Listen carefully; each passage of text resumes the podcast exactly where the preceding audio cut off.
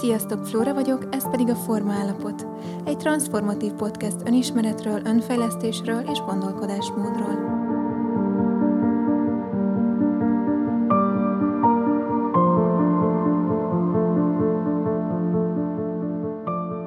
A gyermekeknek fizikai szükségleteiken kívül van még két másik alapvető szükségletük, amelyeknek kielégítése legalább ugyanannyira fontos, mint az előzőjé. Az egyik az érzelmi kapcsolódásra való igény, a másik önmaguk autentikus módon történő megélésének igénye. Leegyszerűsítve, szükségük van az érzelmi kötődésre, és arra, hogy azok lehessenek, akik természetükből fakadóan lennének, és ennek megfelelően viselkedhessenek. Az érzelmi kapcsolódás igényének kielégítése legalább annyira fontos, mint a fizikai szükségleteink kielégítése. Ugyanis azok a babák, akiknek bár fizikai igényeit kielégítik, de nem lépnek érzelmi interakcióba velük, nem veszik fel őket a gondozóik, nem maradnak életben. Ilyen szinten éhes a fejlődő idegrendszer a társas kapcsolódásokra. Na most a legtöbb embernek ezek az alapvető igényei nem lettek megfelelően kielégítve gyermekkorában. Egy korábbi epizódban már beszéltem róla, hogy miért olyan fontos, hogy az érzelmeinknek teret adjunk, és megéljük őket ott és akkor, amikor annak helye és ideje volna. Beszéltem róla, hogy milyen biokémiai folyamatok zajlanak a testünkben egy-egy érzelem átélésekor. Most azonban az érzelmek pszichológiai aspektusáról szeretnék egy kicsit többet beszélni. A gyerekek úgy születnek, hogy nem tudják kezelni az érzelmeiket. Ezt a képességet a szülőknek kell megtanítania. Ez a folyamat nagyon korán elkezdődik már azzal, amikor az édesanyja felveszi a síró csecsemőt. Ugyanis a baba ilyenkor megtapasztalja, hogy vannak diszkomfort érzetei, amelyek nehezebb érzelmekkel járhatnak együtt, de a világ ilyenkor válaszol az igényeire, az anyukája személyében, és utána ezek az érzetek elmúlnak. Szóval megtanulja, hogy a negatív érzelmek, negatív állapotok jönnek és mennek, és ez normális. Így aztán szépen lassan a gyermek megtanulja megnyugtatni önmagát, és megszilárdul ez a képessége, amely aztán egész életében hasznára válik majd. De gyakran előfordul, hogy az anyuka nem tud ilyen megnyugtató minőségben jelen lenni, hiszen ő maga is frusztrált, mert a gyermeke sírása akár szorongást vagy feszültséget vált ki belőle. Ennek több oka is lehet. Lehet, hogy a szülei kiabáltak, amikor ő maga gyermek volt, ezért nem tudja elviselni a gyerek sírását, kiabálását. Lehet, hogy olyan megfelelési kényszerekkel küzd, amit soha nem tudott letenni, így a gyermeke sírása a saját elégtelenségére emlékezteti őt. Ez csak két gyakori példa volt, de egyéb okok is meghúzódhatnak a háttérben. Ebben az esetben a gyermek nem tanulja meg, hogy a világ biztonságos és a szükségleteire válasz érkezik, hanem helyette bizonytalansággal, félelmekkel és kételyekkel folytatja az életútját. Aztán, ahogy egyre növekszik, egyre bonyolultabb és egyre összetettebb érzelmekkel találkozik. Olyanokkal is, amelyekkel korábban talán még soha nem kellett megküzdenie. Például, amikor egy kistesó érkezik a családba, akkor előkerül a féltékenység, a harag, a frusztráció, a düh. Ilyenkor azt a rengeteg feszültséget, ami keletkezik benne, próbálja valahogyan levezetni, általában az anyukáján vagy a testvérén. És ilyenkor a szülők többsége mit csinál? Kiabál, leszidja, menj a szobádba, így nem viselkedünk, stb. Persze a szülő ezzel csak azt szeretné megtanítani a gyermeknek, hogy nem viselkedhet így, hiszen ez helytelen. De ő nem ezt érti meg belőle, hanem azt, hogy ő maga rossz, hogy ő maga hibás. Az ő érzelmei nem elfogadhatóak, elutasítva érzi magát, kirekesztve. Úgy érzi, hogy nem méltó a szülei szeretetére. És ez nem csak abban az esetben igaz, amit az előbb példaként hoztam. Bármilyen élethelyzetben, amikor a szülő szidással, kiabálással vagy elutasítással fogadja a gyermeke érzelmeit, ugyanez elmondható. Vagy amikor a szülő sokat dolgozik, hogy megteremtse az anyagiakat, akkor a gyermek nem azt látja ebből, hogy szegény anyám két állásban dolgozik, mert annyira szeret minket és próbál eltartani, hanem azt látja, hogy anya nincs itt, hogy anya nem foglalkozik velem. Biztos az én hibám. Biztos valamit elrontottam. És ezzel szemben, amikor anya és apa boldogok, és nevetnek, akkor a kisgyermek is boldog, mert azt éli meg, hogy jaj, de jó, szerethető vagyok, értékes vagyok. És ezzel szemben, amikor a szülők gondterheltek, szomorúak, akkor szintén biztos az én hibám. Így működnek a gyerekek. Szóval, amit ebből meg kell értenünk, az az, hogyha a gyermekünk érzelmeire, sírására, haragjára, kiabálására nem megfelelően és nem szeretetteljesen reagálunk, hanem szidással és kiabálással, akkor azzal azt üzenjük a gyereknek, hogy elutasítjuk őt. És ha így viselkedik továbbra is, akkor nem fogjuk őt szeretni. Elültetjük benne önmagának azt a megélését, hogy nem értékes és nem szerethető. Pedig valójában a gyermekek működése kezdetben még nagyon önazonos, ösztönös és autentikus. Vagyis semmi sem természetesebb és normálisabb egy kisgyermek érzelmeinél. Azok mindig érvényesek, mindig relevánsak, persze felnőtt fejjel nem mindig logikusak, hiszen nekünk nehéz lehet olykor egy gyermek világába és nézőpontjába belehelyezkedni. Mégis ez az igazság. Ehelyett mégis sokszor azt mondjuk a gyerekekre, hogy hisztiznek. Ez a kifejezés csak az emberi beleérző képesség hiányáról árulkodik, nem pedig a gyermek érzelmeinek érvénytelenségéről. A hiszti kifejezés borzasztóan káros, akár egy gyermek érzelmeire, akár egy felnőttére használjuk azt. Hiszen ezzel a hiszti megnevezéssel automatikusan lesöpörjük az asztalról az illető érzéseit, és azokat invalidként könyveljük el, miközben az emberi érzelmeknél nincsen természetesebb és helyén valóbb dolog a világon. Felnőtteknél már nem mindig a jelenből származnak, ez igaz, hanem előfordul, hogy olyan triggerpontok érintődnek meg a személynél, amely felszínre hoz múltbéli érzéseket, de attól még ezek az érzések validak. Ezért mindenkinek azt javaslom, hogy a hiszti kifejezést egyszer és mindenkorra törölje a szótárából, mert kevés ennél kártékonyabb kifejezés létezik. Na most nézzük meg egy kicsit közelebbről, hogy mi is játszódik le pontosan egy gyermekben, amikor egy szülő elutasítóan reagál az érzéseire. Gyakorlatilag az történik, hogy a gyermek választás elé kerül. Vagy önmagát és annak autentikus megélését választja, amelybe beletartozik az is, hogy az érzéseinek megfelelően intuitíven viselkedik, kifejezésre juttat bármit, ami aktuálisan benne zajlik. Vagy pedig azt választja, hogy a szülő elfogadja őt, és megkapja a szeretetét, ami viszont azzal jár, hogy gyakorlatilag le kell mondania önmagáról, hiszen megkapta azt az üzenetet, hogyha úgy viselkedik, amin, ahogy az imént, ami ugye ösztönös volt számára, az nem elfogadható, az nem szerethető a szülő számára.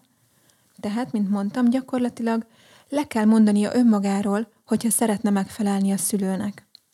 És hát az fontos, hogy a választás szó az itt nagyon idézőjeles, mert valójában nincs döntési lehetősége a gyermeknek. Egyrészt ezek tudattalanul zajló folyamatok, másrészt pedig az evolúciós túlélő reflex működteti a gyermeket, ezért egyértelműen azt választja majd, hogy igyekszik minden szinten megfelelni a szülőnek, hiszen egyedül nem volna képes túlélni. És hát mit tehet az a gyermek, aki nem kapja meg a feltétel nélküli szerethetőség élményét? Mert hogy elutasítást él át. Hát elkezd megpróbálni megfelelni a feltételeknek. Elkezd megpróbálni olyanná válni, amit elvárnak tőle, hogy megkapja a szeretetet és az elfogadás élményét. Gyakorlatilag erre van szüksége a túléléshez. Ez azzal jár, hogy elkezdi elnyomni az érzéseit, elkezdi elnyomni önmagát. De lépjünk egyet hátra. Szóval a gyermekeknek a működései kezdetben még teljesen természetesek, önazonosak és intuitívek. A gyermek még nem fejből, logika szerint működik, hanem a kis lényéből fakadó legtermészetesebb módon. Tehát amikor átlépik a határait, például azzal, hogy elvesznek tőle egy játékot, akkor haragszik és dühöng. Amikor nem érzi biztonságban magát, akkor félni kezd, és a biztonságot igyekszik keresni. Tehát ez egy teljesen intuitív működés. Ezt kezdi el elnyomni a gyerek, amikor a szülő azt üzeni a reakciójával, hogy nem helyén valóan viselkedik. Máté Gábor mond egy nagyon jó példát az egyik előadásában, hogy amikor egy gyermek olyan családban van, ahol van egy erőszakos szülő, és sok az agresszió és a kiabálás, a gyerek félni kezd, és az első reakció, ami autentikusan, ösztönösen a felszínre jön, az a menekülés volna. De nem menekülhet el, hiszen kiszolgáltatott. Ugyanakkor ebben az állapotban nem lehet hosszabb ideig megmaradni. Ezért szintén az történik, hogy a gyermek elkezdi elnyomni minden, minden érzését, az intuícióit. És ahogy írja Máté Gábor a Test Lázadása című könyvében, hogyha az érzelmeket lenyomjuk, akkor az immunrendszert is lenyomjuk, és táptalajt adunk ezzel a betegségeknek. Erről szintén beszéltem egyébként a Hogyan kezeld az érzelmeidet című epizódban. Szóval így szépen, fokozatosan eltávolodunk az autentikus, természetes működésünktől, elveszítjük a kapcsolatot önmagunkkal, és felnőve már nem is halljuk azokat a bizonyos belső hangokat. Fejből kezdünk élni, logikai következtetések alapján próbálunk döntéseket hozni, lehetőleg olyanokat, amelyek biztonságosnak tűnnek számunkra, amelyek következményeiben valószínűleg nem fogunk sérülni. Így létrehozunk egy kiüresedett életet, ahol szorítjuk a kormányt, egy percre sem engedjük el, nehogy valami baj történjen. Kontrollálni próbálunk mindent, bosszankodunk, ha nem megy, és mindeközben utolsó leheletig keressünk valamit, ami betöltheti azt a belső űrt, amit önmagunk elvesztése hagyott hátra. Hajszoljuk a pénzt, a státuszt, a többet, a jobbat, a családot, a gyereket, egzisztenciát, valójában mindazt, amitől boldogságot és biztonságot remélünk. Persze ezt sosem találjuk meg ezekben a külső dolgokban, de erről már sokat beszéltem. Helyette azonban gyakran betegek leszünk ettől az állandó stressz állapottól, amit saját magunknak teremtünk a hajszával. Pedig valójában csak önmagunkat keressük. Önmagunk autentikus megélésére vágyunk mindennél jobban. Ahogy Selye János mondta, aztán Máté Gábor elismételte nekünk, hogy a ma emberéhez is eljusson ez a fontos üzenet, az emberi szervezet számára a legnagyobb stresszt az jelenti, amikor valaki olyan próbál lenni, aki valójában nem ő. Vagyis pontosan, amit az imént elmondtunk, amikor önmagamat nem tudom megélni önazonosan. Talán sokatokban felmerül a gondolat, vagy már felmerült, miközben beszéltem, hogy rendben, megélném én önmagamat, természetesen, ösztönösen, autentikusan, de már azt sem tudom, hogy ki vagyok én. Meglepődnétek egyébként, hogy hányan jönnek hozzám ezzel a mondattal. Szeretném megismerni önmagam. Szeretném tudni, hogy ki vagyok én. És ilyenkor mindig az fogalmazódik meg bennem, hogy hát mi tükrözi jobban az önmagunktól való elidegenedés tényét, ha nem ez a mondat. És hát igen, ez valóban nem olyan egyszerű, hogy akkor holnaptól önmagam leszek. Hiszen gondolj csak bele, egész életünkben arra lettünk kondicionálva, hogy ne így legyen, hanem önmagunkat leszorítva, háttérbe rakva, igyekezzünk mások igényeit kielégíteni, hiszen egykor ezen múlt a túlélésünk. Belénk van itatva ez a viselkedés, ezért, hogyha önmagunkat merjük választani, az bűntudattal jár, ha egyáltalán képesek vagyunk ezt megtenni. Szóval az út nem olyan egyszerű, de van út. Mindig van út előre, ez nagyon fontos, és az nagyon jó, amikor már valaki elindul, és segítséget kér ezen az úton, hogy ne egyedül kelljen ezeket megugrania. De vannak olyan támaszpontok, amikkel már önmagatoknak is nagyon sokat tudtok segíteni. Első körben például azt mondanám, hogy ha egyáltalán vannak érzelmeid, az már egy nagyon jó állapot, bármilyen furcsán is hangzik. De tudjátok, nagyon sokan vannak, akik már haragot sem éreznek, nem éreznek agressziót, mert annyira elnyomták magukban, annyira levágták magukról az érzelmeiket. Szóval, hogyha vannak érzelmeid, akkor csak engedd meg magadnak, hogy átéld ezeket. Ez az első lépés. Ott és akkor, amikor megszületnek. Hogyha kell, akkor menj be a munkahelyeden a mosdóba, és sírd ki magad. Lényeg, hogy adj teret ezeknek az érzelmeknek. Engedd meg magadnak azt a luxust, amit gyermekként soha nem engedtek meg neked. Fontos lépés az út során még, hogy átvizsgáld, vannak-e olyan kapcsolati szálak az életedben, ahol továbbra is ez a dinamika érvényesül. Vagyis, vannak-e olyan emberi kapcsolataid, amelyekben nem lehetsz önmagad? Mert attól félsz, hogy esetleg a másik elutasítana, ha megtudná, hogyan érzed magad, vagy ki is vagy valójában. Gyakran előfordul, hogy akik ilyen háttérrel rendelkeznek, úgy érzik, hogy nem akarják terhelni a barátaikat, a környezetüket a saját problémáikkal, és ezért visszafogják magukat, és nem nyílnak meg soha. Ilyenkor gyakorlatilag saját maguk előtt is sokszor elnyomják ezeket az érzéseket. Hogyha attól félsz, hogy a környezeted nem fogadná el azt, amilyen te magad vagy, hogyha megmutatnád a valódi lényedet, akkor érdemes elgondolkodni azon, hogy esetleg rossz környezetben vagy. De az is lehet, hogy ezek csak a saját félelmeid, amit rájuk projektálsz. Szóval érdemes lenne elkezdeni megpróbálni többet megosztani önmagadból, hogyha magadra ismersz most, és megnézni a környezeted reakcióját. Az is lehet, hogy már nagyon régóta várják, hogy valami többet megmutass magadból. Sokszor látok olyan eseteket is, amikor egy kártékony családi dinamika a jelenben is életben van, és minden egyes szituációban, minden egyes interakciónál érvényesül. Például, hogyha valakinek az anyja vagy apja egy áldozati játszmát üzemeltet, vagy folyamatosan bírál, kritizál a mai napig. Lehet, hogy a korom alapján felnőtt vagyok, de ilyenkor lélektanilag még mindig be vagyok oda kötve hozzájuk, és még mindig az a kisgyerek vagyok, akit az anyukája bírál, aki soha nem tudott nekik megfelelni.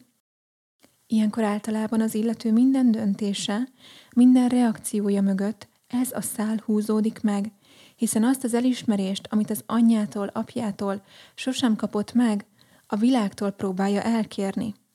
Például úgy, hogy teljesít, maximalista, mindenkinek meg akar felelni, azt hiszi, hogy soha nem lehet elég jó senkinek, kompenzál, szorong, stb. És mindeközben ott van egy szülői szál, ami mindezt életben tartja a jelenben. Gyakoribb ez, mint gondolnánk. Szóval érdemes átvizsgálni az emberi kapcsolatainkat, és azt, hogy hogyan hatnak ránk a velük való interakciók a jelenben. Hogyha pedig észreveszel egy negatív hatást, egy olyan kapcsolódást, ahol nem elfogadott a te valódi működésed, autentikus lényed, akkor érdemes ezt átgondolni. A másik dolog, amit még tehetünk önmagunkért, az az, hogy levesszük a szemellenzőt. A gyermekkorunkból nagyon sok elnyomott érzelmet cipelünk az imént említett okok miatt, amelyek akár a mai napig nem tudtak felszínre jönni. Ezeknek is nagyon jó lenne végre teret adni, és együttérzőn, szeretetteljesen átölelni önmagunkat minden sérülésünkkel együtt, amit valaha el kellett szenvedni. Ez az egyik legöngyógyítóbb dolog, amit tehetünk önmagunkért. Ugyanakkor ebben nagyon gyakran akadályoz minket a szülők felé táplált lojalitás, ami gyakran a hálából fakad, de sokszor belénk nevelték. Tegyük fel, hogy elég nehéz gyermekkorunk volt, és nem sok érzelmi kötődést kaptunk a szüleinktől, de felnőve már látjuk, hogy ez azért volt, mert rengeteget dolgoztak, hogy eltartsanak minket. Ilyenkor a feléjük érzett hála és lojalitás megakadályoz minket abban, hogy beengedjük mindazt a fájdalmat, amit bár akaratlanul is, de az ő hiányuk okozott nekünk. Hiszen hogyan is haragudhatnék rájuk? A legjobbat adták, amit tudtak. Sokan úgy érzik, hogy ha megengednék maguknak a fájdalmat, vagy akár a haragot, amit a szüleik okoztak nekik, azzal elárulnák őket. Nos, fontos, hogy a legjobb szándékú szülő is okozhat sérüléseket a gyermekének, és hogyha elnyomod ezeket az érzéseket, hogy hű maradj hozzájuk, azzal csak ártasz magadnak, és konzerválod a problémákat a jelenben. Bár a felnőtténed már átlátja ezeket a dolgokat, attól még az a kisgyermek, aki te voltál, tőle nem elvárható ugyanez. És mint minden gyermeki érzelem, a te akkori érzelmeid is tökéletesen helyén valóak voltak abban az élethelyzetben. Tehát, mint mondtam, a legöngyógyítóbb dolog, amit tehetünk magunkért, az az, hogyha együttérzéssel vagyunk képesek önmagunk felé fordulni. Máté Gábor írt még egy fontos dolgot, amit tehetünk azért, hogy visszataláljunk önmagunkhoz. Úgy fogalmaz, hogyha bűntudatot érzel, akkor örülj neki, mert az azt jelenti, hogy magadat választottad. Hiszen a bűntudat az valószínűleg még sokáig meg fog jelenni, hiszen egy életen át voltál arra kondicionálva, hogy nyomd el önmagad a túlélésért. Tehát amikor elkezded mégis önmagadat választani egy ponton, akkor a bűntudat meg fog jelenni. De ahogy Gábor mondja, inkább válaszd a bűntudatot, mint azt a bosszúságot, ami azzal jár, hogy lemondtál önmagadról. Például, amikor igent mondasz egy meghívásra, amire legszívesebben nem, mennél, nem mentél volna el, abból általában egy bosszúság keletkezik, és azt gondoljuk magunkban, hogy minek mondtunk igent, nem kellett volna, semmi kedvem az egészhez, nem szeretnék menni, stb. stb. És ahogy Selye János mondta, az embernek a legnagyobb stressz, amikor olyanná kell válnia, vagy olyannak kell mutatnia magát, ami valójában nem önazonos. Szóval amikor elmész, pedig nem mennél, az gyakorlatilag ugyanez a kategória. Még mindig jobb a bűntudat, mondja Máté Gábor, mert a bűntudat nem fog megölni. A bűntudat elmúlik, viszont a bosszúság, ami azzal jár, hogy lemondasz önmagadról, az megölhet, hiszen ez a legnagyobb stressz, aminek a szervezetet ki lehet tenni.